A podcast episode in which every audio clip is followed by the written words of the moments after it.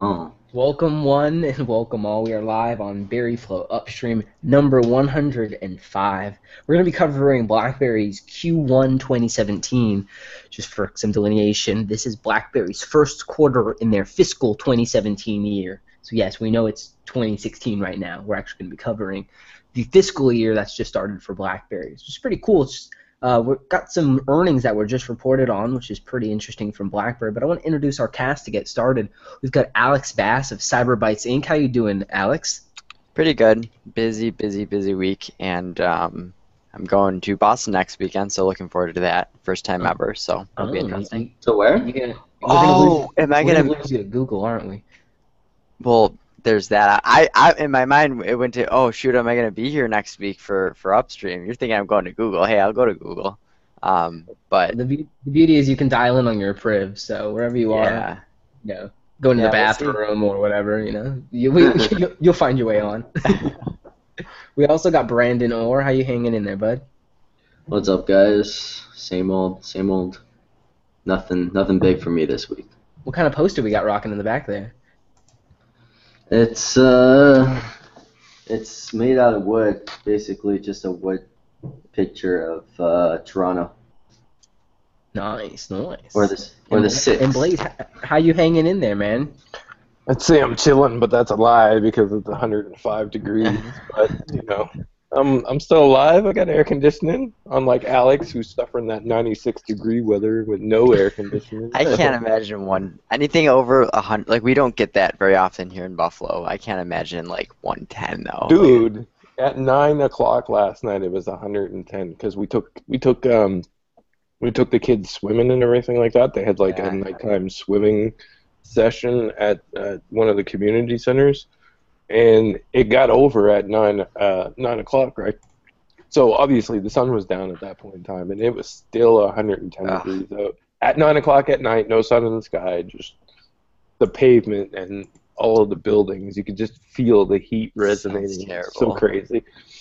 Dude, 105. Like, go to bed, son. like, you need to stop. So uh, I want to kind of like roll through our topic list, guys. There's actually a lot to talk about, and it's, interesting because it's one of those offbeat weeks where this is like those four times of the year where there's actually like news reported. You know, BlackBerry's out there, you know, doing press and things like that. Let's start with this pop-up store in New York. I thought that was pretty interesting, especially as we kind of head towards September, and John Chen kind of saying whether we're going left or right with the handset business. Do you guys think that this kind of initiative, you know, a kiosk pop-up store in a, in a shopping center area of New York is something wise for them to do? You know, a lot of foot traffic, get your brand out there, allow people to get the shop BlackBerry type prices uh, direct to users. I Want to put that customer education out there. One of the main perks from buying from this type of store is that you know you're going to get bundled accessories for free. You know, w- with your initial purchase, which I thought was pretty cool. But aside from that, it's it's shop BlackBerry on wheels, so to speak, right? What do you guys think in terms of a pop-up kiosk store in, in key cities like New York? Is that a, is that a wise kind of go-to-market strategy? You know, low overhead, but you still get the uh, kind of the direct touch with your customers that you want. Well, I don't. I don't necessarily think it's unwise. I mean, it's probably something that they should have.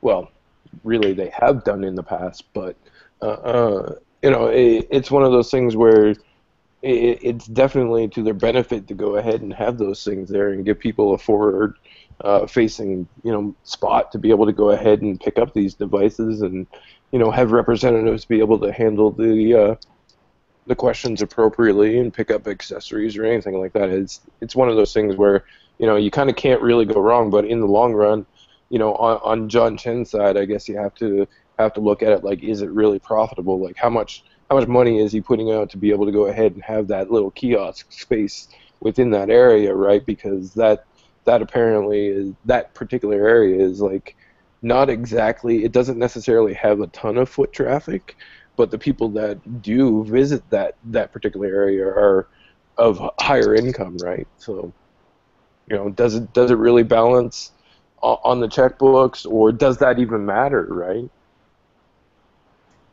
You know, when we look at BlackBerry's overall earnings, I think I think anything at this point is is going to help. You know, Yeah. it's like selling half a million phones a quarter. You know, five hundred thousand down, one hundred thousand from the quarter before.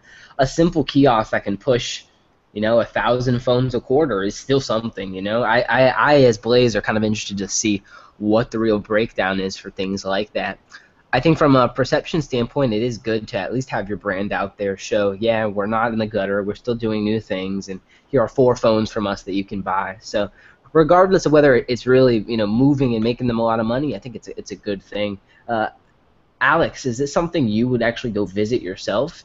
Uh, you know, a store like this, if there was one, you know, maybe in a locality near you, uh, you know, maybe because I know you're in Buffalo right now, like heading to the city, Alex. Is is that something you may actually do, like go visit a store like this? Um, probably not just to visit a BlackBerry store, but um, if I did go to New York City, I'd definitely want to check it out. I think, but going out This- of my way, it, it's it's like a seven seven eight hour drive just to check out a BlackBerry store. You know, it's bit Yeah, much. you'll, you'll you'll go for a, an event in Canada, but you won't go down to the actual city, the state you actually live. Okay. That Dude, makes it. Canada's two hours away. New York City's seven. Like it's a little bit different, but you know. Whatever, Alex. Whatever. I forgot Alex is actually Canadian. All his all his Tinder hookups are in Canada. yeah.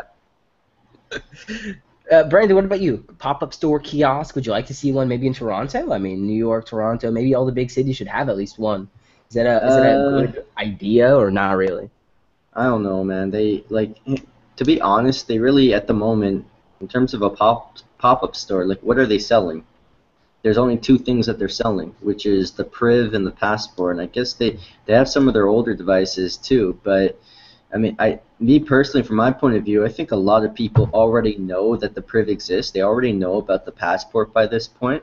Uh, the, the situation might be different in New York and in the States, but over here, I don't see the point. And on top of that, okay, so people know about the devices now, but then when they see the price tag, it, it's still it's still going to be the same issue. Uh, one thing is getting the word out there, but the other side of it is having a product at a good price so that people uh, can afford to buy it or, or they feel like it's something that they're willing to spend the money on. And, and right now, I just don't totally agree. I don't think that price connects, regardless of whether they put a pop-up shop and, and, and notify people that it exists. if I walk by and, and a shop is intriguing to me and I go and I look, I'm not just gonna walk by and spend 500 bucks. You know, it's just it's not in my DNA and probably not in many consumers' DNA to just drop that kind of money. Especially because you know, for us, a lot of us, you know, we're gonna go to YouTube. We're gonna go to maybe a carrier store. and We're gonna try to get educated about the device before we make a serious purchase like that. So for a random person to walk by one of these kiosks actually go and say, you know, let's check out these Blackberries. I haven't seen any of those in a while, and then commit to spending hundreds and hundreds of dollars. I totally agree. It maybe won't have the kind of effect that we want, especially in a place like Toronto where the brand is a little bit more prominent as opposed to you know, what we have here in the states. I like the effort, and I think that's something that I think we gotta commend across the board, right? BlackBerry's at least trying and that's more that we could say than they've done maybe in the past couple of years, right? They are doing a little bit of marketing. They're going out sponsoring events. They're putting up pop-up stores. So I think the intention is, good. We'll see how the execution comes through on these earnings calls. Uh, Blaze, if you want to take us through a little bit of these earnings, I know we don't want to get really into like the nitty gritty. What stood out for you on this Q1 fiscal results? And maybe we'll kind of go across the board and talk a, a little bit about what some of the things we saw maybe what's changed. I, mean, I know we had the AGM or that special annual meeting beforehand, and I, I know I listened to a portion of it, and it got rather heated while they were trying to kind of get Yeah. rolling with the actual call. Uh, how how did it go on your end? You know, hearing, doing the live blog, did you pick up on anything? Oh, I mean, the live blog was it was everything that was said was interesting in terms of basically the future of BlackBerry and how they're laying things out. I mean, uh, one thing that really took a lot of interest for me was the the mobility solutions portion of everything because John Chen basically lumped all of the device sales and and you know the possibility of license, licensing BlackBerry 10 stuff and put it together. Um, in the long run, maybe that that does look better on paper. Uh, I don't necessarily know, but you know, it, it, it's one of those things that we're going to find out how it turns out in the long run because there's no way that it, it can really be hidden, um, except for the fact that you know BlackBerry went ahead and they changed everything about how they're going to do their reporting, which they switched over to segmented reporting, which is also another interesting thing that I'm sure we'll get into a little bit deeper anyway. Um, the other thing that stood out is basically like the his comments on BlackBerry just basically being a design house now for devices. I think that probably came as a little bit of a shock to people. I don't necessarily know why it would be so shocking because Black, you know, they've essentially been that for quite a little while, anyways, because everybody knows that Foxconn and Wistron builds the devices. BlackBerry just simply designs them. Uh, but you know, putting it out there, making a statement about that, that was, you know, something that that came off as really interesting because it seemed like a little bit of a separation from from the the hardware business that he was trying to relay to people. Like, don't worry about the numbers because basically we we've signed on new partners. We're no longer going to have you know the inventory concerns that we had previously. We don't have to deal with any of that stuff. Um, you know that that sort of thing was really interesting. Uh, what else? Uh, there was something else that I was thinking of that just totally slipped my mind about it. Of course, we could talk about BlackBerry 10.3.3 not being out, but at this point, I don't think anybody wants to hear about yeah, that. There was, there was a, there was a small little update on that, right? That basically the it's not just like a a lot of these, these devices that get NIAP certified are like a, a standoff, like a one device kind of knockoff here, Yeah. whereas they're literally trying to bring the whole entire BlackBerry 10 line into compliance with at the OS level, regardless of device. So it's literally vetting every single BlackBerry 10 device, every single operating system that that uh, that device is going to be running in that OS. So it's going to take a little while, right? As soon as it gets approved, it'll then be rolling out to us subsequently. You know, Blaze, to, to kind of come off of what you were just saying, I'm looking at the numbers here. BlackBerry had approximately 3.3 thousand enterprise customer wins in the quarter, and about 74% of their first quarter software revenue was recurring. So it really seems like there's kind of an offset happening between BlackBerry's service access fees falling by 25% and the mobility solutions and the software piece rising kind of at the same portion of decline. So almost like where they're losing their kind of quote unquote you know service access fees and revenue, they're actually starting to make up for that with some of their you know in- inorganic inorganic growth. So if you look at BlackBerry's inorganic, you know, the things that they've gotten from their M&A strategy with their acquisitions, they're now building and growing the company and business on the software side faster than the market.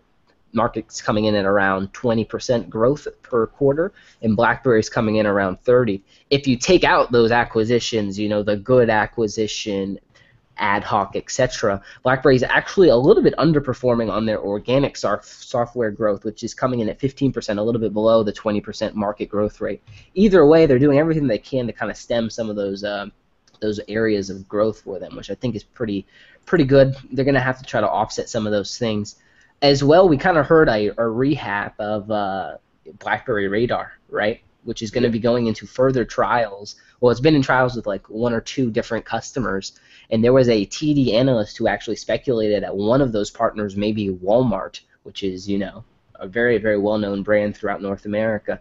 If they have a partner like Walmart on board as a case study, you can imagine then trying to get other customers on board is going to be a little bit easier, especially if they piloted with such a large customer. Alex, in terms of this IoT platform and them really pushing this side of the equation, do you think that there really is going to be a kind of a value to be brought in here?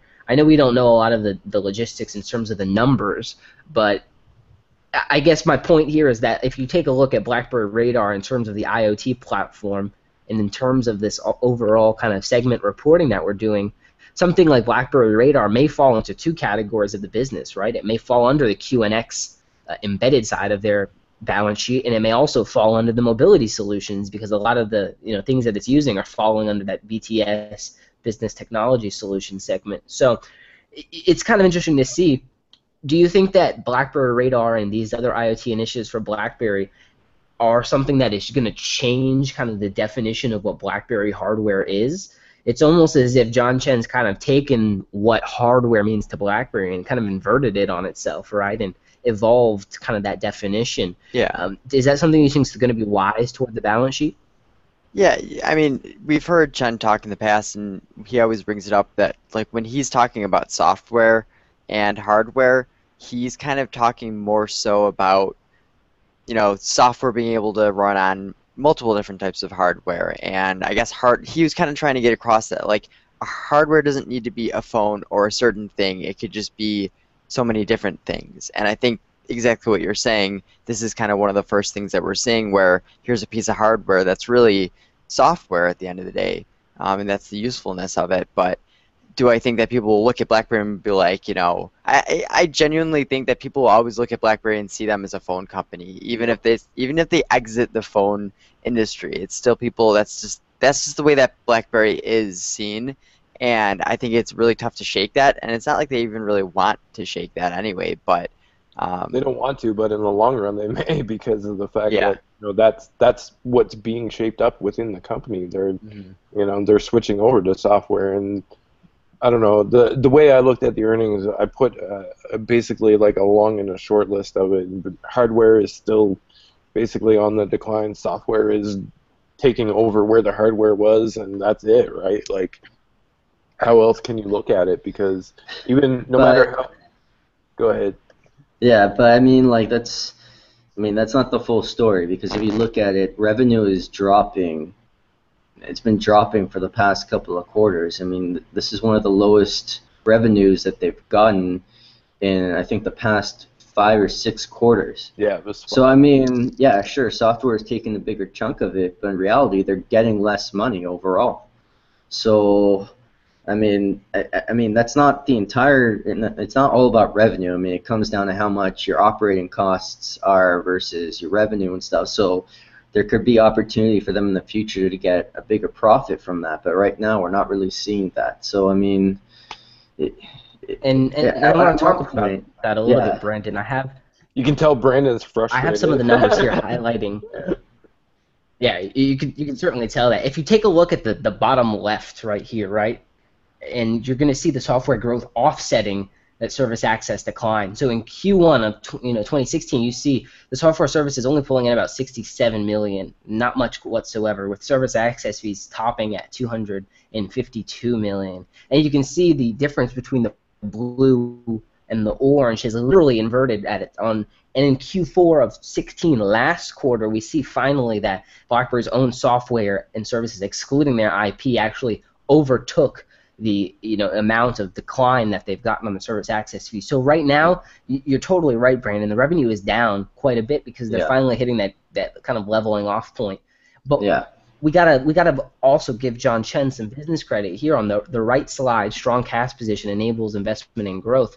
You'll see that their business acquisitions have actually really bolstered the company, and their cash position is strong. So you know revenue may be hurting a small bit here in this quarter, but it Yeah. seems like a lot of the cost structures have totally changed. I Yeah. want to talk a little bit, and this is this is news that you may like not really want to talk about, right, on a BlackBerry podcast like this, but only f- half a million phones sold, right? And when we take a look at, there was a small write-off on inventory, which is probably predominantly Priv devices, right? Because we know they haven't rolled out anything recently. If we take a look at the write-off that they did for the BlackBerry Z10 and, and Q10 devices, that was nearing 900 million dollars, almost a billion dollars in inventory, right? And that was all pre-tax, cleared out the way. And then we come look at what inventory write-off we had for Priv and maybe some of the other devices that are out there, and it was right around 41 million, a totally different number, right? So you can already tell the cost structures are totally eh, entirely different in the way they're managed, right? And if we look a little bit further into some of their total revenues that they're pulling in, software orders with 10,000 plus enterprise customers, you can see their their positive free cash flow is actually increasing. So while revenue is is kind of balancing out as they're you know working against the decline of the service access fees and trying to build up the other side of the business, they're still generating cash, and uh, it's hard to see it really on the profitability of the balance sheet. But John is doing a lot to kind of right the ship here, so to speak. Yeah. For me, it's not the kind of growth that I want to see. Right? It almost looks like growth in the opposite direction. Yeah, I mean, well, I mean, to be honest, the the whole cash thing that's that's a positive sign when they have increased cash, but it goes to a limit, right? The the good, the positive aspects of cash is that it allows a company to spend it on things that they need to do to invest on, so that they can garner more uh, revenue or more profitability. So, for instance, having cash on hand is a good sign that you know if they're coming out with new devices, they may be able to spend some more money in advertisements, or or for instance, if there is a company they were looking to acquire, having cash on hand would facilitate things of that nature. And those, it's not, those are two small examples. Those are two examples, right? Um, but then at the same time, if if a company just keeps getting more and more cash, I mean, it's it's never a bad thing. But at the same time, you also need to make your cash work for you. You can't just have it sitting there uh, Yeah, you can't be accumulating. You want to yeah, you want to make your money work for you, and you want to make sure that you're not just stockpiling it. You want to make sure that's being used effectively, right?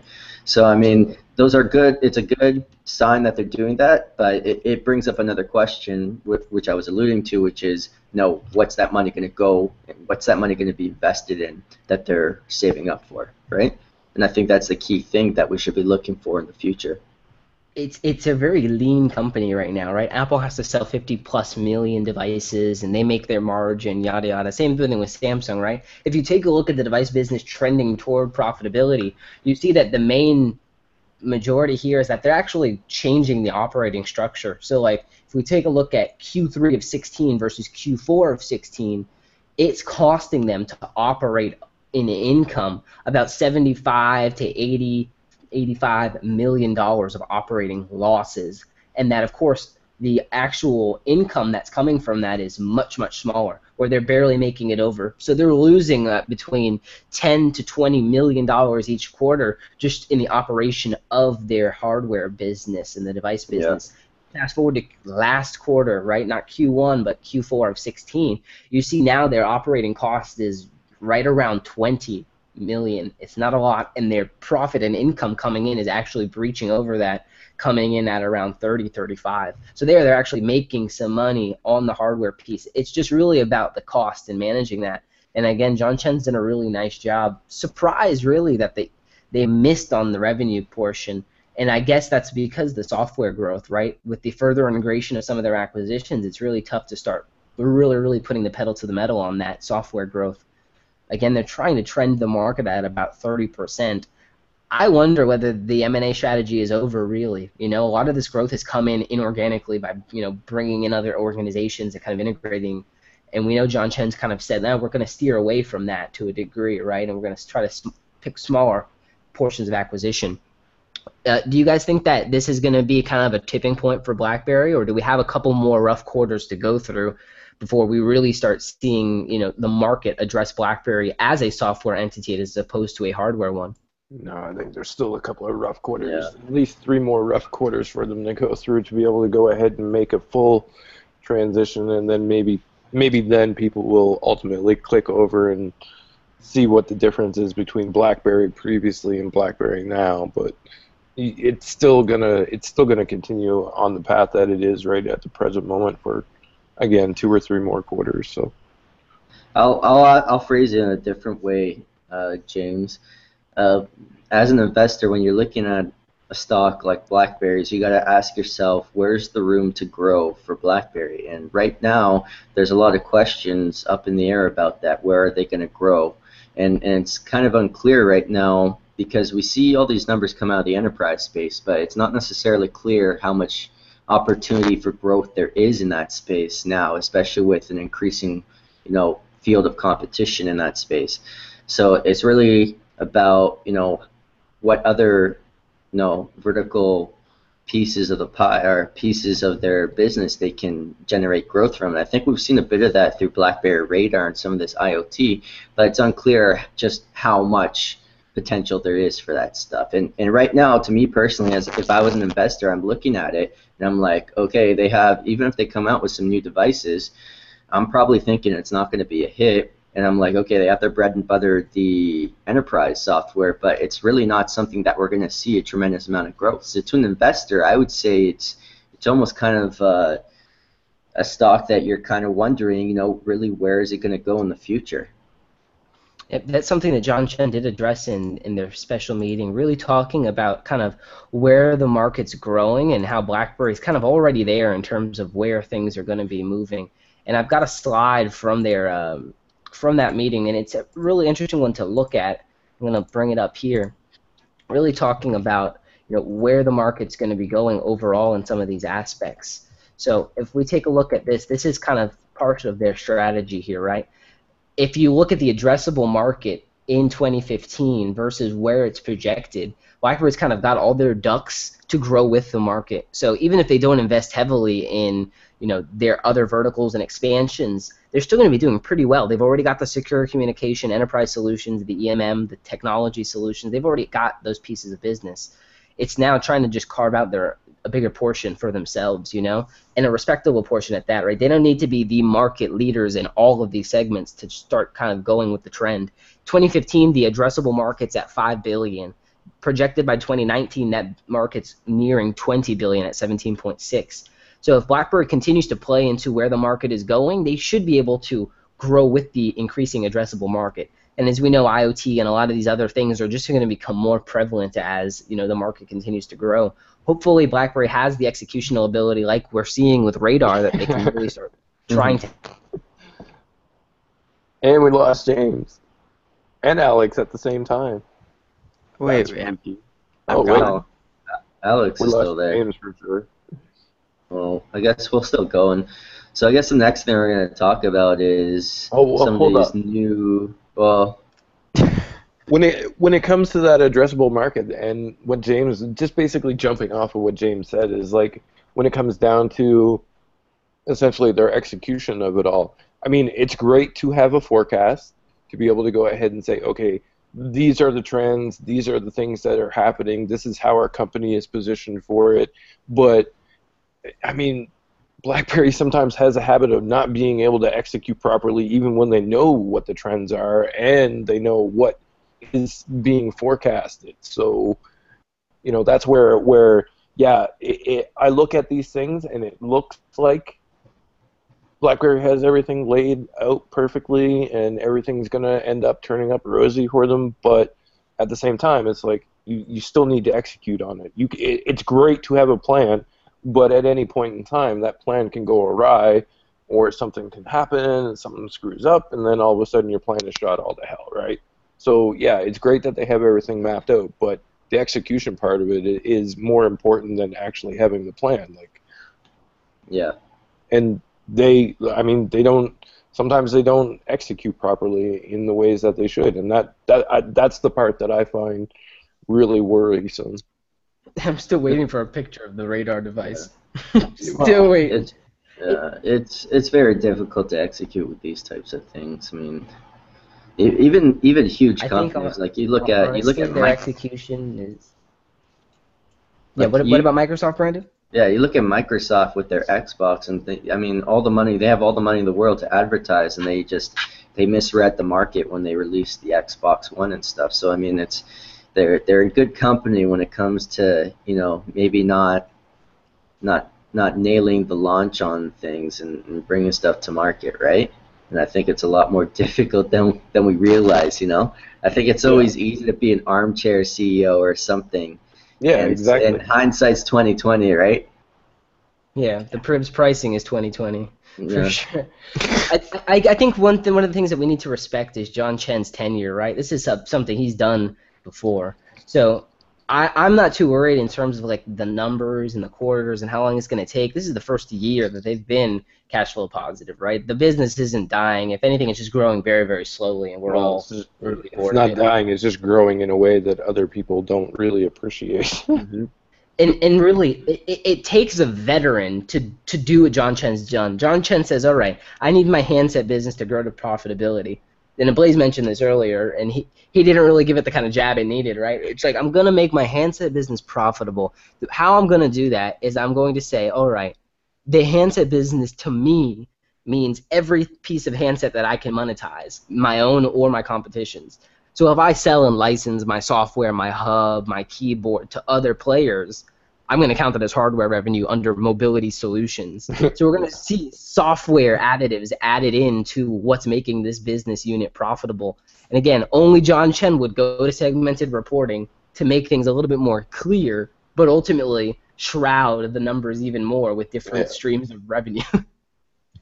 Yeah, everything, even though it's supposed to be done in a manner so that everything is clear, it's actually obscuring some more numbers to be able not not to be able to decipher exactly what is doing what in terms of the financial reports. and it's brilliant, right? Now instead of us seeing the you know the net loss or you know the cents per share missed in the segmented reporting, we're going to look at you know the different parts of the business. We're going to see green, green, green, green, green, and everyone's going to be like, oh, everything's doing well. Where really, you know, we could sell 400,000 devices next quarter, and that may, that segment may look green because we've started licensing and things like that. And again, with the cost controls that they've put under, and, and as we head into the rest of our topic list here, John Chen's really being prudent and stringent about how he's going through this. Let's talk about the global support of BBM video across iOS and Android. Have any of you guys like started telling people in your families or people you know across platform about BBM's you know video features, or is it something you don't even want to bring up because they've been kind of burnt in the past by BBM? I don't, know, I, I don't really use video on, like I, it's it's kind of a weird thing because like I have some friends that have iPhones and they use the video capabilities on there quite a bit, but like I'm just not the kind of person that like wants to video chat with people, and none of my friends seem to be those type of people either, aside mm-hmm. from those who have iPhones. So me, I like I don't know. Um, if I had like a kid and if I was away on a trip or something, a business trip, then like absolutely, I think that there would be a lot of sense to do that, and I would use it more. I'm just not necessarily the target demographic, I think, for video chat. So pretty much falls in line with me. I mean, the only time that I use it was with James, and I'm like, dude, just ignore this because I'm only taking a picture. I, I, I need a photo to be able to go ahead and post on the blog. So just ignore it and just let it ring. And James is like, okay, done.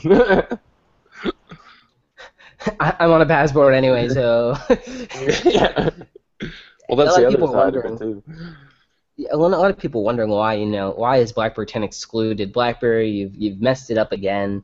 You got it. Oh, it just bothers me so much, right? Obviously, they're going to try to bridge the gap if they can technologically. Yeah. But when you're doing a rollout of something like this, they're learning from their mistakes, guys. When they first went cross-platform, BBM broke it took like a month to get it back, right? They're not trying to break it again, bringing in a global rollout of a brand new product. So yes, they've got the iOS Android portion cordoned off so that that doesn't crash and break the rest of BBM. Again, you should be thankful that it's not all integrated right now. Give it some mm-hmm. time. We know there's a massive update coming to BBM in July, summertime update, late summertime. So we can imagine maybe they're going to bridge that gap with BBM Video and have it fully cross-platform. Again, right now, what is the real use case, right? Not many people are using BBM Video anyway. I was asking Blaze the other day. I was like, Blaze, would you pay for premium BBM video features? He's like, Nah, no, not, not at all. yeah, I was like, what what no. premium features could we even possibly add to it that would entice me to use it? And James is like, screen share. I'm like, I guess, but I don't know. Screen share, as cool as it is, I I just don't personally have any sort of use case scenario for that. Aside like, from kind of like with Alex with video chat. So. Yeah, if you need to help like a family member do something on yeah. their phone, that's useful. But ironically, like Google is actually coming out with Google support, which is going to be screen sharing.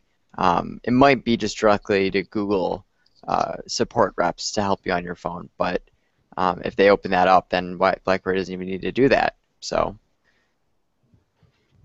I just want to share my screen yeah. when I get when I get nudies for Alex, so he can see them. And, I mean, this comes back to the uh, conversation we were having in our own little uh, discussion, James, in the Bearflow group, when we were talking about just like, no, really, is there is there any market nowadays for companies to monetize off messaging apps?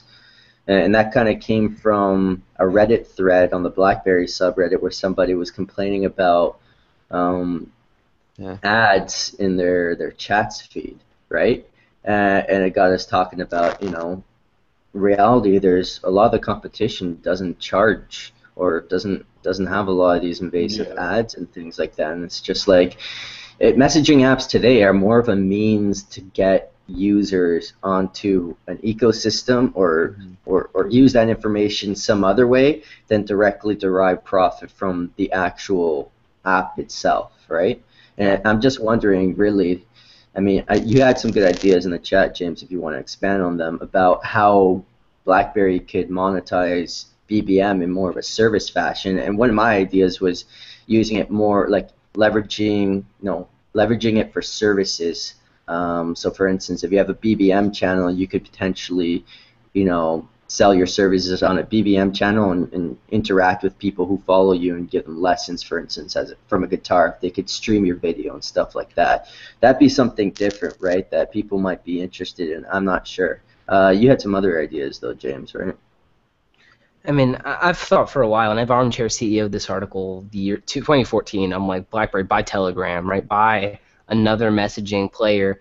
I mean, you've made acquisitions to expand every other portion of your business, right? Why not offload a lot of the BBM growth and innovation factors by just acquiring and integrating, right? Telegram's a great option. I mean, I could send a gigabyte file to Alex over Telegram, right? The groups of 250 plus. You know, a lot of things that BlackBerry's infrastructure could be capable of doing had they built it up. I honestly think there's a better value proposition for segmenting BBM consumer versus BBM enterprise, right? BBM enterprise, BBM protected, run that on BlackBerry's infrastructure. Let the consumers have a great consumer experience by using, you know, a rebranded, enhanced version of Telegram that brings in BlackBerry's features. You know, I think that's something that would help grow the messaging business without totally, you know, off-putting their their own ability to innovate on it, and you know, keeping their own security kind of link link and chain intact, right? Their whole pin-based system you know, there is a big update coming to BBM in summer, probably next month. So I'm interested to see a lot of. It seems like they're just listening to a lot of user feedback, right? We wanted BBM video, they brought us BBM video. We want iOS notifications fixed, they fixed you know iOS notifications, and a lot of other small things. So to say BBM isn't growing is again, it comes down to the rate of growth, right? They're clearly focused elsewhere in terms of building. I honestly think channels is such an underrated piece. So I'm gonna give you an example, right? This is something that literally happened last night, and it was just remarkable to me because it was something that it just blew my mind. Right, I when we did our patron shirts for our patron supporters, uh, we had to. I went out into a local shirt manufacturer and I got like custom shirts. Brandon's actually wearing his right now, and uh, yeah. uh, he's repping it hard repping his uh, his very flow pyramid. But anyway, uh, I went out and got these shirts. I wanted to source the material. I wanted to make sure that it was going to be up to quality for what our patrons were, you know, going to be getting. So I ordered in bulk. So I had inventory. Uh, I started clearing out the inventory as I started mailing and shipping things out to our supporters. I had like one shirt left, right? This is a medium-sized shirt. I put out a, a, quick BBM status, not a channel post, nothing like that, nothing so-so public, but I just put a simple BBM status. Hey, I got a medium-sized VeriFlow shirt. I'll hook it up on the price. Does anyone want it? Right? I got a couple different messages. I put it in our BBM group, thinking someone you know on the VeriFlow team might do it just to kind of clear it out. But we all decided, oh, there's some new designs coming. Uh, let's let's wait on those. But uh, Marco's working on some of those. But anyway, uh, quick BBM status. I get a contact from one of our followers, loves what we're doing, would do anything to continue supporting us. Name is Mac. Mac is awesome. Mac's like, yeah, I'll, I'll, get a shirt. How much? And he's like, I, I live in New Zealand, like free shipping, right? and I'm like, uh, and he's like, JK, I live in New Jersey. And I'm like, oh, okay, awesome. so we're communicating over BBM, right? We're having a great kind of customer service experience. I'm asking him, you know, where he lives. I'm asking what size he needs. I send him some pictures of the shirt, all through a BBM message, right? Super simple. I tell him what the price is. He's like, yeah, that's awesome. PayPal's me it immediately, right?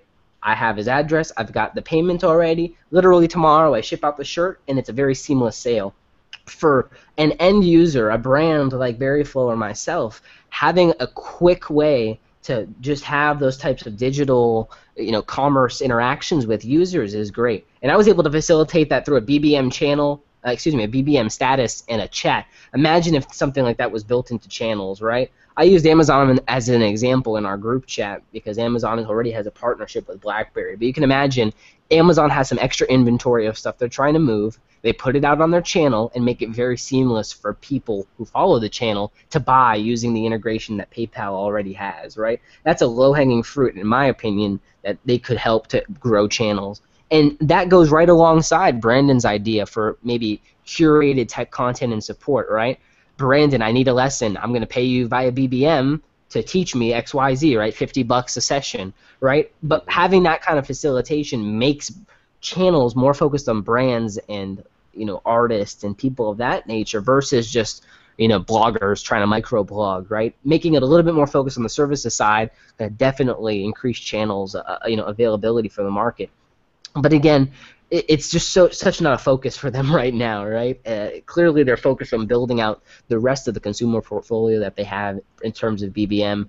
I think it's such a underrated platform. I really do. Yeah. I had never really used BBM PayPal integration. I've used it with Alex a couple of times to pay the Berryflow invoices, but aside from that, I've never used it like for an actual peer-to-peer transaction, right? Using it in such a way, using it as seamlessly as it was, it, it's it's so underrated. Like in mm-hmm. iMessage, I cannot do that. I will potentially in the future of iMessage be able to do that, but it's just a layered, reliable experience that is is totally underrated. So Yeah, really, it's yeah, it's actually quite a like it's one. I, I agree with you. It is an underrated feature and under underrated platform. I mean, I, I unfortunately don't use it that much. I used to use it when I was DJing in university. and I would put up mixes and stuff. And I think that what I really liked about it was that it was just so easy to use, and you can instantly see um, some statistics on who's viewed what posts and how many followers you have and which posts they saw and stuff like that right in the application. So it was very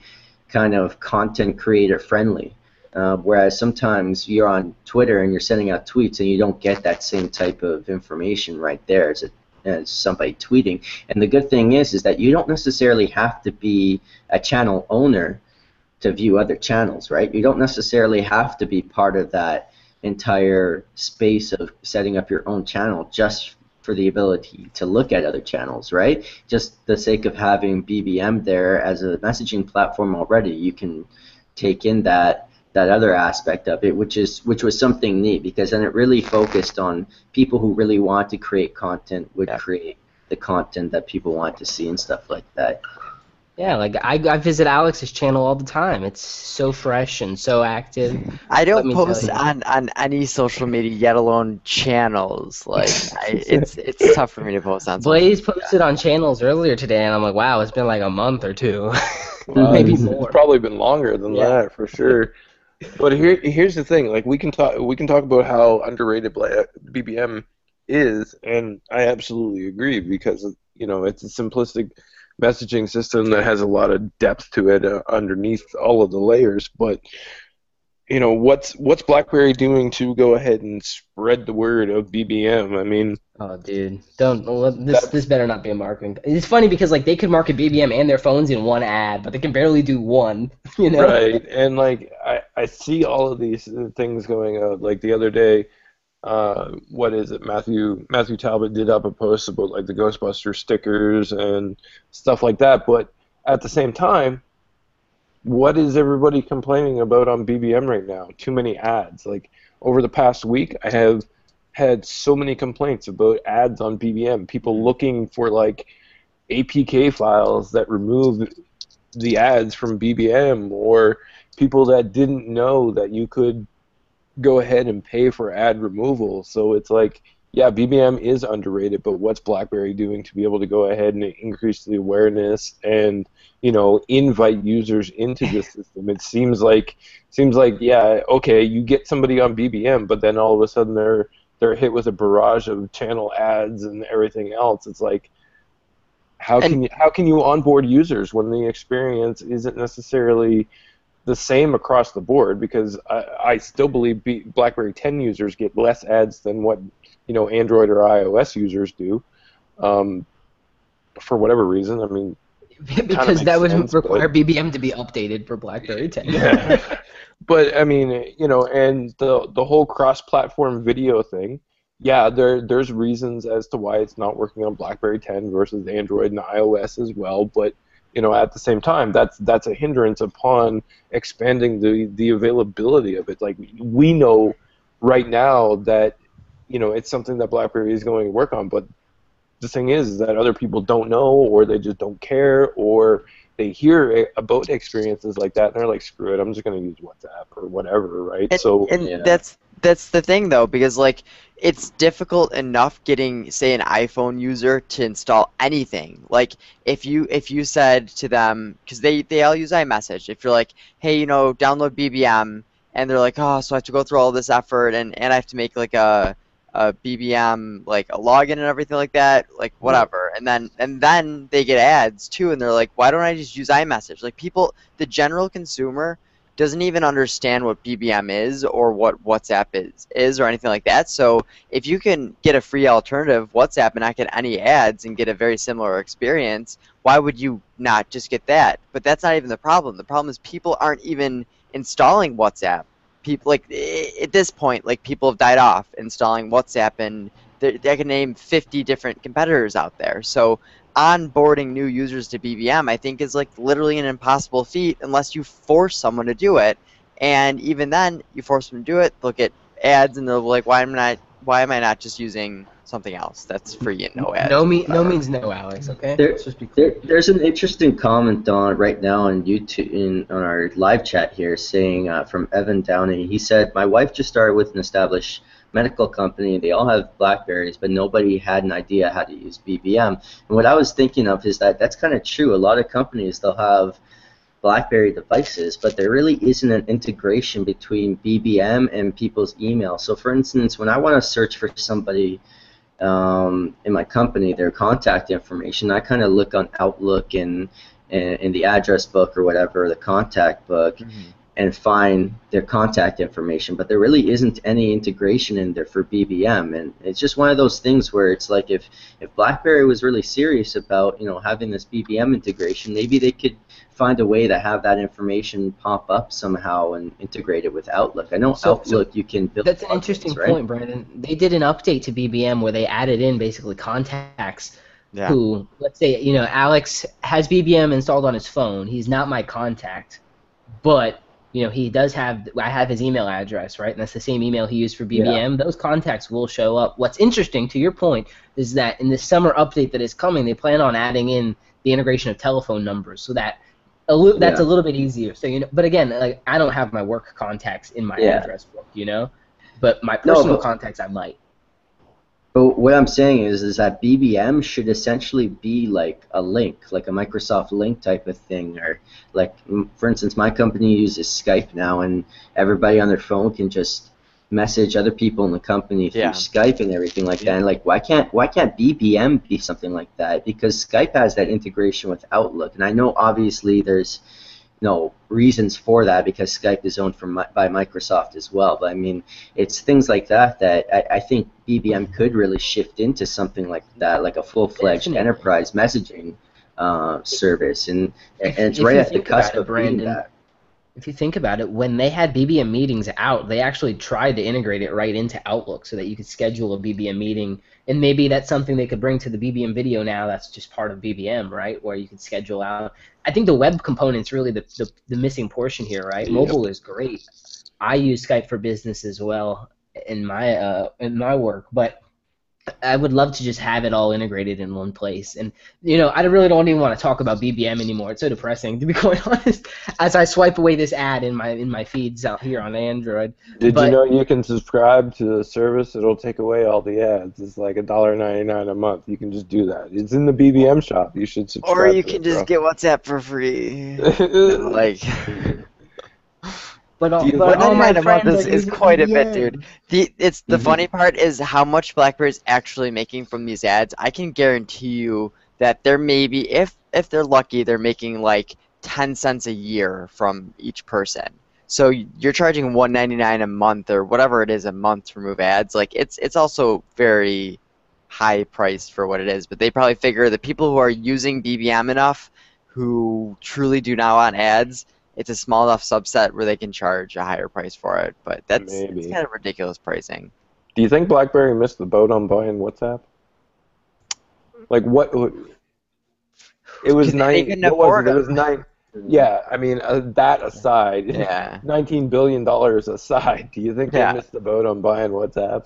I think that could ha- like if if they bought it earlier on when there weren't as many users, so when they had maybe 200 million users, 300 million users, whatever, I think that would have been great. You know, right now I I genuinely think the reason why BBM really doesn't have much growth left in it aside from possibly enterprise and things is because there's too many free options available right now and WhatsApp is that primary option. And buying WhatsApp would have taken out essentially Yeah. like the competition, right? Yeah. Because I I don't know what from WhatsApp what you know what they would have integrated. Like WhatsApp would have probably ended up being like one of those JayCut acquisitions where you don't really get much out of it except for taking Okay. out the competition. Yeah. Okay, can we can we okay, Blaze went there, so we're gonna go there, right? I am on Snapchat on Android. I took a video at the beach. I turned my phone sideways, right? Uh, No one does that, right? Yeah, I turned my phone sideways, right? Snapchat. I can't. Okay, Snapchat sends me this video in the horror in the vertical, right? I'm so upset. I'm so frustrated. I'm trying to flip this video to put it landscape again, right? I turn my phone sideways, but the file downloaded vertical. Whatever. Snapchat, I hate you. I'm on Android. I'm trying to rotate this video left. I download three apps. Doesn't work. Three apps. I can't flip it. I put it on my computer. Couldn't flip it on Windows Movie Maker. I'm like, Jesus. Video I put it on BB10. I natively hit the edit button, rotate it, save Wow. it. JayCut. J cut, right? Why does BlackBerry have this IP that just sits there doing nothing for them? Yeah. I, I don't. I- It's hidden it's in like- the OS. Blaze's Blaze's Blaze's uh, explanation was John Chen doesn't know what JayCut is. He doesn't know what he doesn't know that he owns that. Like he's focused on the future, and Blaze is totally right. Like they're not even looking back at that type of stuff when they should, right? They put all this stuff into BB10. I'd love to see more of it start coming out on Android. You know, why not? It's an asset you're not doing anything with. Do it, right? Brandon wants BlackBerry Express so bad. If Yeah, so- BlackBerry Express comes to Android, he will buy a Priv.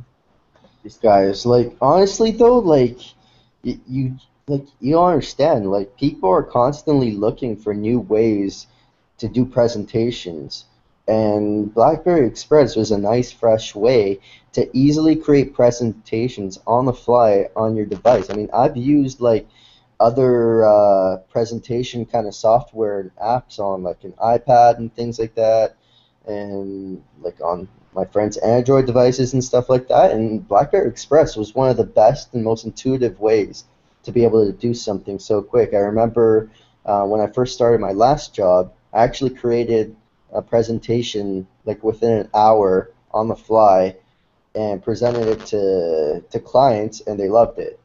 And it's just like one of those things where it's like, why they wouldn't just flesh it out and just put it out there. I, I, I mean, I can I can kind of understand because the nature of how we created the presentation isn't like a standard format like a PowerPoint because it had a lot of moving things and all that, right? But I mean, if they could integrate that with the internet or something, and so kind of like Prezi, you can have your internet hosted online or your, your presentation hosted online, and then you just go to a computer and log into your account. It would uh, that would solve that issue, right? So I mean, there's lots of ways because PowerPoint isn't the only option yet. There's a whole bunch of other people there that have you know kind of proprietary solutions, and they circumvent those you know those challenges, right? But it's a, it what back to the point. It's a professional tool, and they like we always hear about them talking about these professional suite suite of apps. But I mean, here's one app that had widespread you know, praise from everybody that used it, and they're like, no, let's not focus any time on the one app that everybody seems to love and give it five stars. Let's focus on other stuff that you know that people Let's don't focus on necessarily. BBM and take forever But to do so. They're Yeah. not stupid. Like they, I know. Like yes, it had phenomenal reviews, but the download numbers probably just weren't there enough, and the strategy for monetizing it or or whatever they were going to use it for probably just did not make enough sense. Like there there are some phenomenal apps out there that just don't have enough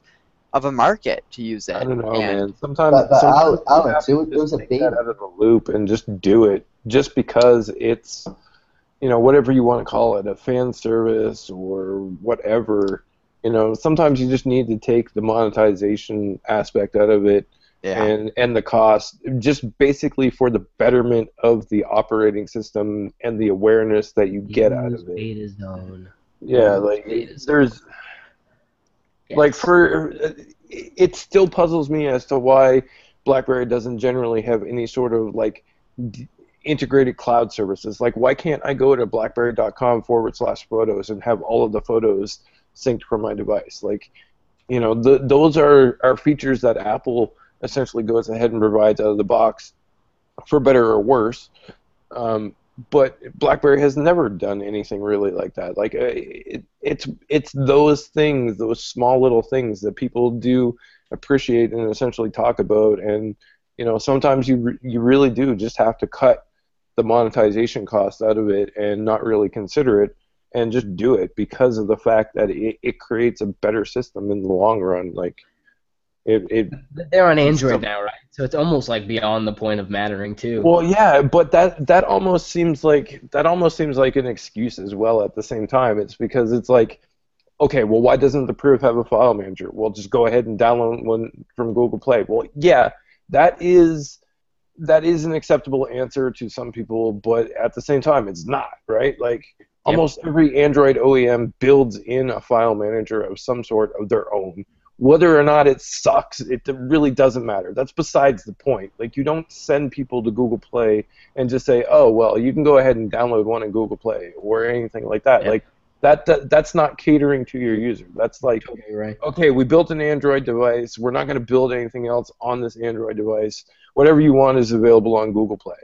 And, yeah, I mean, it, it does work. I mean, yeah, it, it but it doesn't cater to the actual user, and that's really frustrating. And I'm sure that's part of the reason as to why some people just simply don't adopt it, or they buy a Samsung phone, or they buy an iPhone, or whatever, right? Because it's the little things that are in there, and you know, eh, for as much as we say that BlackBerry 10 is really good as well, at the same time, BlackBerry, what one portion of what made BlackBerry 10 really good was the small little things that yes, were integrated deep within the OS that, granted, a lot of people don't necessarily know about. Like James's example of the video is a prime example of how how things were deeply integrated that are so beautiful about BlackBerry 10. Like you just it's there.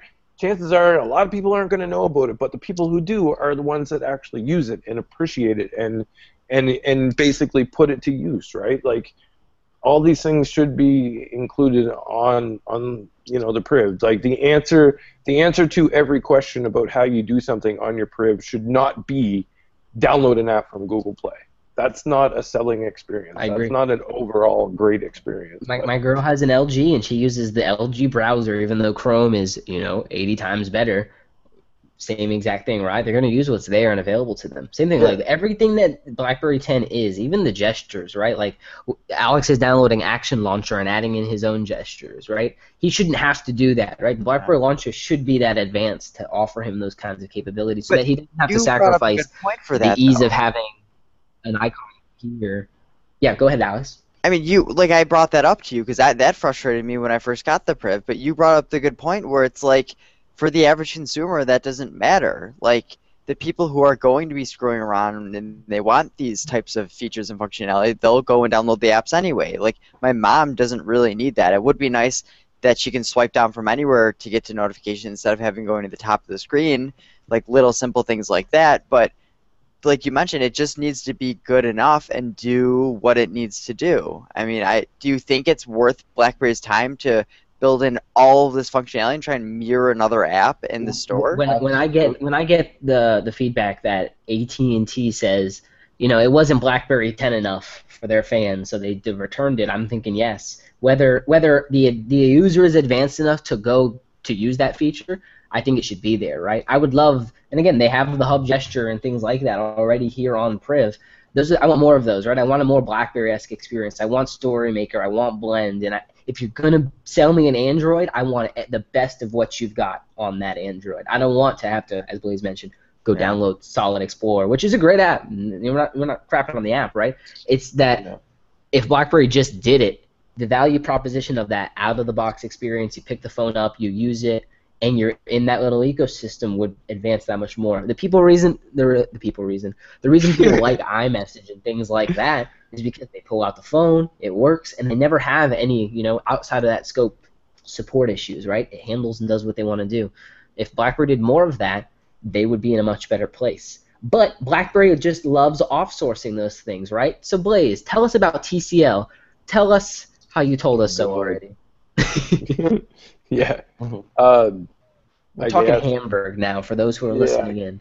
Yeah, I guess the best place to start would be the basically with the the Wi-Fi certification. Now, granted, I didn't I didn't find this Wi-Fi certification myself. I actually found it browsing through Twitter, and someone had tweeted out basically that you know um, a Wi-Fi certified device came through from TCL slash Alcatel that was based on the Hamburg. Like, obviously, this person had previous knowledge of the Hamburg device, so uh, you know, it, the Wi-Fi certification actually shows up. It shows, you know, the company. It was certified on June 24th, which is, I believe, that was only a few days ago. yeah, it's only the 26th today. So yeah, ago, that was yeah. basically that was basically happening during like the earnings call, I guess.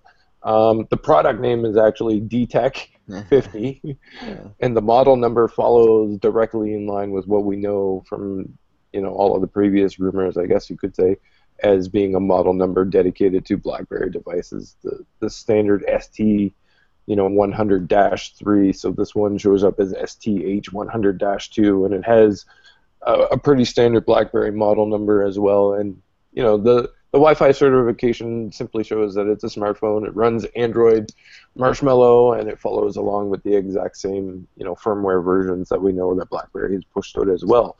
Um, but of course, the, the the key aspect there is that it, it was basically, you know, the Idol 4 that we heard rumors about before. Uh, that BlackBerry would basically be adopting that sort of platform or using TCL and Alcatel as a baseline device. It seems as though you know based on on this that that adds a little bit more credence to those rumors. And you know it, it seems as though that blackberry has come to some sort of agreement with tcl and alcatel to be able to go ahead and push out a smartphone that's running android marshmallow. So that's pretty much it. Uh, it's Uh, it's it's a little more than that too, right? John Chen's talking about, oh, I'm going to be licensing my software Yeah. to to other manufacturers, while I'm also having another manufacturer build me a phone at, for my design spec. You can imagine there may be a little bit more to a deal like this. Maybe there's a partnership to have the Alcatel phones running some BlackBerry software, and then you know we've swapped hardware and software for each other. We don't really know at this point. What I do find interesting, Blaze, is that this was a forum post in the CB forums a while ago, so this has this has been churning for a little bit, right? Do you, do you think that diminishes the, the, the device in some people's mind? I mean, some people just think, ew, TCL, Alcatel, Chinese, I- I'm not interested. But we look at Foxconn and Wistron and some of their other partners, and it's, it's the same kind of, you know, it's nothing Yeah. new, right? Yeah, I mean, basically, people have a long-standing impression that BlackBerry built and, and you know, uh, basically designed all of their own devices when that's really not the case. I mean, they designed a lot of them and put them out. And BlackBerry, at one point in time, used to go ahead and manufacture devices within Waterloo, but you know, those days have long been over. And you know, they they, you know, they're like Apple and and everybody else who, who's creating cell phones. They outsource the, the stuff to places like Foxconn and Wistron and you know all of those other places. And you know when you get a BlackBerry and you, it's made in Mexico, you know pretty much at that point in time that it was it was built by Wistron, right? So uh, you know putting it together and placing it beside Alcatel. I don't think that's necessarily a bad thing in the long run, but I do believe that you know the the perception of Alcatel building a BlackBerry device at this point in time has soured some people's opinions about the possibility of the hardware that could come out because Alcatel isn't necessarily known for their great, fantastic hardware. I mean, they they they've never really busted into the North American market either in terms of, of any sort of mass appeal to users or anything like that. Like one of the Idol 4 is probably one of the devices that's going to help them expand their horizons within North America. So I don't know. I mean, it's clear. It's clear looking at the comments on Crackberry. There are a lot of people who who basically feel as though that it's a terrible idea to use Alcatel. But again, at the same time, how is it any different than using, you know, Foxconn or Wistron? Like, the only the only thing that I would personally find I guess you could say cheap and cheesy about it would be if they didn't make any hardware changes really at all. If they just basically took one device and removed the Alcatel logo and slapped on a BlackBerry logo. That would be that would be offensive. and not. It would be lame, yeah. yeah, that would not be appreciated. But if BlackBerry is is still going ahead and designing it, and then basically just saying, okay, we designed this phone, we're going to hand it to Alcatel or TCL to go ahead and build it, then what's wrong with that? Like, I don't see anything particularly wrong with that. It's again the same thing that they've done with Foxconn and Wistron. But if you're going to go ahead and just simply rebadge a phone, that's where it becomes problematic. And at this point, it's not really fair of anyone to be able to go ahead and say, yeah, that's exactly what they're doing because we honestly don't know. I can't see them them just, just shipping an Idol 4 with a BlackBerry logo because then I want the V I want the VR headset and everything else that's coming Yeah. at that point, right? Again, I don't I don't know what the actual situation there is. It could be just that Alcatel is, you know, licensing some of the stuff, or Alcatel is just building BlackBerry designed devices. Who knows? You made a really this point. interesting point, right? This device was uh, and the Idol 4, the Alcatel's, was announced back in the Mobile World Congress earlier this year, and it still hasn't made it six months later Yeah. into this American market. what I find is interesting is Blaze just made made a great little point earlier that they've had trouble breaching into the American market. If BlackBerry is the way for them to do that, you know, then you're selling devices in that region, right? Regardless of the brand, I think it's a win-win for everybody. If BlackBerry can finally get some devices moving for them in this region, in the North America region, that's a that's a benefit to them, right? It allows them to play outside of China while also having the inverse effect, right? They want to sell a BlackBerry in China, they can easily do so now, right? So I think it's it is a good potential. On Android Central, the review that I saw of the Idol 4 and 4S looked great. The phones were super responsive. I don't know if it was the frame rate on the video or what, but the devices look awesome. Very kind of lightly skinned. Alcatel did some nice things with the speakers and the boom key. I mean, it's a pretty decent device for you know it's an Android slab, so it doesn't need to go above and beyond. That device is very very comparable to a Samsung Galaxy S6. So I'm, I'm fine with that. All phones are the same. Why is BlackBerry going to spend a bunch of money, a bunch of time rebuilding a rectangle? Like it doesn't make any business sense. So I'm all about it.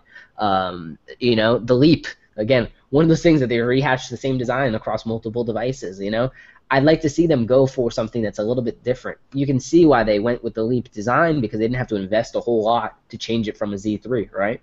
Uh, that's a cost thing that they had to do. With this, they seem to have a really good reference platform. If they can rebrand, change some of the, the, the body up here and there, bring a little bit of that BlackBerry design factor in, I think it's something that could be successful. But again, it all comes down to pricing, right? We don't want this to be priv priced. If this, so in my opinion, Blaze, this is what I'm thinking may happen. We have the Idol 4, which would be the Hamburg. The Idol 4S, which is a slightly higher spec phone, would be the mid-range physical QWERTY device, the Rome, which may happen, right? And then, you know, as we're going to talk a little bit in our after show coming up here, there may be a potential for a third device that's kind of been floating around. Um, what what do you guys think about BlackBerry kind of pushing forward? Alex, they might have been listening to this podcast and you wanting a high-end phone.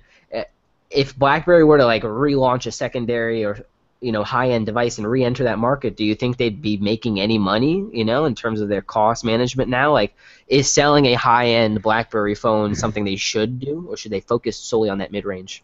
Yeah, so I mean, there's a few different ways for me to look at it. From a fan perspective, I'd want to say yes, they can make money from it, but realistically, I think they it's not the right market. Android, I, the more and more I read into it and see how people act, like they have a price limit on most phones of 500 bucks. That's just how they are in the Android market. So for BlackBerry to try and be that, you know, high-end model, I don't think it makes sense for them, and, and they can't. They probably can't get their costs down as low as say Samsung can, and these companies that are doing it and are selling so many phones. So as much as it like pains me to say it, I don't necessarily think they should be in the high-end market, even though I would absolutely be a buyer of that phone. But that like, and I don't know, it's it's bittersweet. But like, me. would you like- would you would you buy an updated Priv? I mean, why wouldn't I they build a second would. one? You know? I absolutely would, but the thing is, they would probably have to price it at a price point where they wouldn't be making that much money from it, and then they would have to figure out is that worth it for us to, to take this? It's going going to be a risk, but um, is it worth it to them? And it probably wouldn't be. That's what confuses me about the new device rumors is like, okay, I can understand the mid-range ones Why John Chen has already been very forthcoming in saying that they priced the Priv too high. It was too high end. The high end market is too saturated. Blah blah blah blah blah blah blah. But then you get rumors of them creating a high end device. Um, didn't you just say that the high end market was too saturated and like? Yeah, you know, their, their price was too saturated. Let's be honest. Well, okay. how how many privs do you think were actually sold? How many total privs would you would you say were sold? Five hundred thousand. okay, well that, that's the thing. So the question I have for you is, well, I have for BlackBerry, I guess. If you could pretty much get like a guaranteed 500,000 sales of a new device, making a Priv 2, can you price it at 600 bucks or 650 and would that be worth it? And if the answer is no, then there's no reason for them to do it. But if the answer is yes, I mean, that how much R and D goes into it? There's a lot of other costs if you, associated if with if you, it. If you look at it, right, and they, they kind of laid this out on the balance sheet so plainly for us in the AGM that they did, right? If they sell a phone, because we know their ASP is around 290 at the price they're selling it, right? So we kind of have an idea as to how much they're going to make. If they are able to sell 500,000 phones at that 290 kind of price point after all things are said and done, that's 145 million dollars, right? Which isn't a lot by any any means, right? But if they're able to get their costs, and it seems like they have been down to between 10 and 4, eh, excuse me, 10 and 40 million dollars per quarter, then if in a quarter I can sell a hundred thousand on top of that, my device business is profitable. It's again just hard to sell privs at that you know that type of price point if they were to bring it down to like a $550 price, they're going to take a hit of about $100 on their ASP. So it's going to be kind of tough for them. Uh, I think it's something doable, and at the mid-range, the margin may be even better for them, where the costs are even lower and their selling price may be a little bit higher. I think it's something they can do, but they gotta they gotta have their costs under control to, so that a risk like a Priv two at you know 250,000 units is something that they could possibly do. I want to transition here because we're going to talk a little bit more on our after show about these three devices, Neon, Argon, and Mercury, and a little bit about some of that. But I want to talk about an, uh, an, a piece that was done on Berryflow, talking about the market is ripe for a new BlackBerry tablet. I found this to be a really kind of offshoot piece that we that uh, Matt did, and really he's he makes a kind of interesting comparison between the wearables market, the companion device market, and parlays that to a, a BlackBerry tablet conversation. Now, we already know BlackBerry has a tablet, right? This Android-powered Secu tablet, Samsung Tab 10, that's running, uh, you know, all of this encryption technology and things like that from SecuSmart. But that thing costs, you know, 2,500 bucks. And even John Chen said, you know, uh, well, really only the German government is using this right now. I'd love more to use it. In terms of a companion type, I'm sure he would. right, exactly. So it's rather interesting that the playbook maybe not as like you know the market is super super ready for a, another tablet from blackberry but the idea of the playbook back in 2011 being a companion to your blackberry smartphone plays more into the market of today than it did maybe five years ago right kind of interesting really that a device that was kind of you know not fully functional is now what a lot of people are spending two or three hundred bucks on, like an Apple Watch or you know an LG Urbane or whatever the case may be, or even a Fitbit where they spend 150 bucks and it does kind of the bare essentials. These types of companion devices may be more prevalent in the future. Do you guys think that BlackBerry has any kind of place to be building a tablet? I mean, look, I'm not saying that they need to go all out and, and build like the best tablet ever, right? But if they could build a budget tablet using some of their partnerships, I do think people would buy it, especially if you one leverage it to the enterprise and two have some services attached like something like maybe BlackBerry Blend, hello, right? What do you guys think in terms of a tablet from BlackBerry? Would you like to see another? The the tablet market has been in decline. Um, the PC market's in decline. Laptop market has been like what? And the only people actually really making any money is like, I mean, even Apple. Like, their tablets they're just in decline, and people don't buy them as frequently as they buy a phone. So. I, it's definitely not a growth market. Normally, you'd want to jump into a market that's that's growth, and tablet market is in decline. So uh, do I think they should do it? Personally, no, because it doesn't really make much sense. And all they would be throwing on there is Android. And yes, great, uh, Android N or yeah, Android N, or even if they made like a Chromebook kind of tablet thing, and that could run Android apps, like all of that's great. But I, I personally, I just don't think it makes any sense for them. They're not a hardware company. They shouldn't be focusing on hardware, even though they are business sense and they could have an enterprise tablet. Play. It- It's it's interesting in in Matt's article he talks about enterprise devices a lot. He talks about using BlackBerry 10, the assets already invested, and using it to you know float something like Chrome OS. So you've got the kind of backbone of BB10, some of those apps like Blend, and then you've got the experience of you know full-fledged Android. He also talks a little bit about the separation of business and play. You know, whereas there is an Android for workspace that you can get on your device, but you're still going to get the notifications, and sometimes it can be a lot for you to personally manage. Having a business dedicated device that can act as a companion to your main phone can help segment some of those notifications and allow a little bit more organization and segmentation. Again, really an enterprise play. It kind of goes back to the conversation Blaze had earlier about like, you know, why don't you just do things for fan service, right? If mm. if your hardware business is profitable, then you can start exploring in venues like this. I think a tablet from BlackBerry, a secure tablet, goes against the iPads, the Windows tablets, and the Surfaces out there, and it's another alternative. I don't think they need to necessarily be going into a market that's growing, but carving their fair share as, as I think something. It's almost like you know marking your territory, so to speak, right? Having something to do that in the enterprise space as a tablet from BlackBerry, be it running secure Android, be it you know just BlackBerry's licensed version of Android running on someone else's hardware. H- However, they want to slice the bread and make the money. I think there is some value to be had there. But I so would what? say I think in the enterprise space, it may make a little bit more sense, but just to be brutally honest, in the consumer market, they have no damn business building Yeah. a tablet. And Not a single thing. The market will bury it no matter what. and and realistically too, in the enterprise space, the only way I can see it being useful would be for salesmen, for salespeople to go out and use it for selling.